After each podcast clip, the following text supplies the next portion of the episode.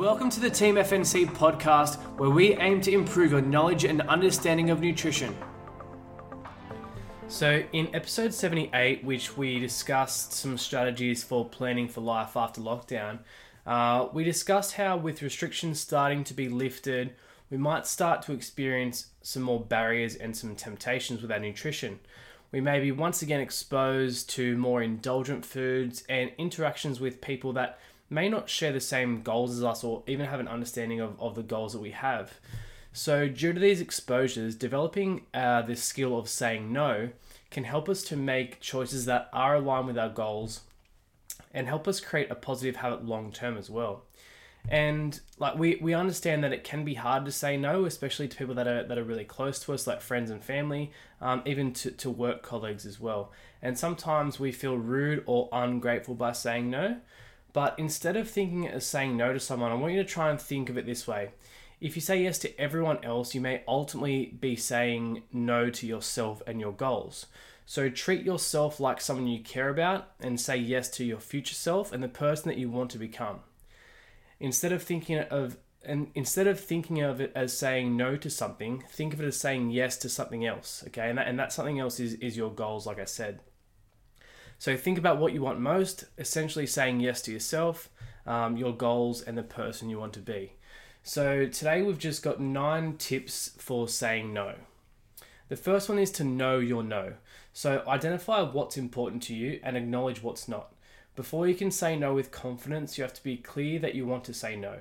So be clear what you're saying no to, why you're saying no, and ultimately what you're saying yes to, which I keep saying is yourself. Number two is be appreciative. So thank someone for the invitation and what they're offering you, but remember that you don't need to say yes to show appreciation. Number three is say no to the request, not the person. So you're not rejecting you're, you're not rejecting the person, you're just declining their invitation or their offer. So make that clear. Let them know that you respect them and that you care for them. Um, saying no to the request doesn't mean that you're that you care for that person any less. Number four is explain why. So be honest about why you're saying no. Communication can help others understand as well, um, and that may help them not take offense to it.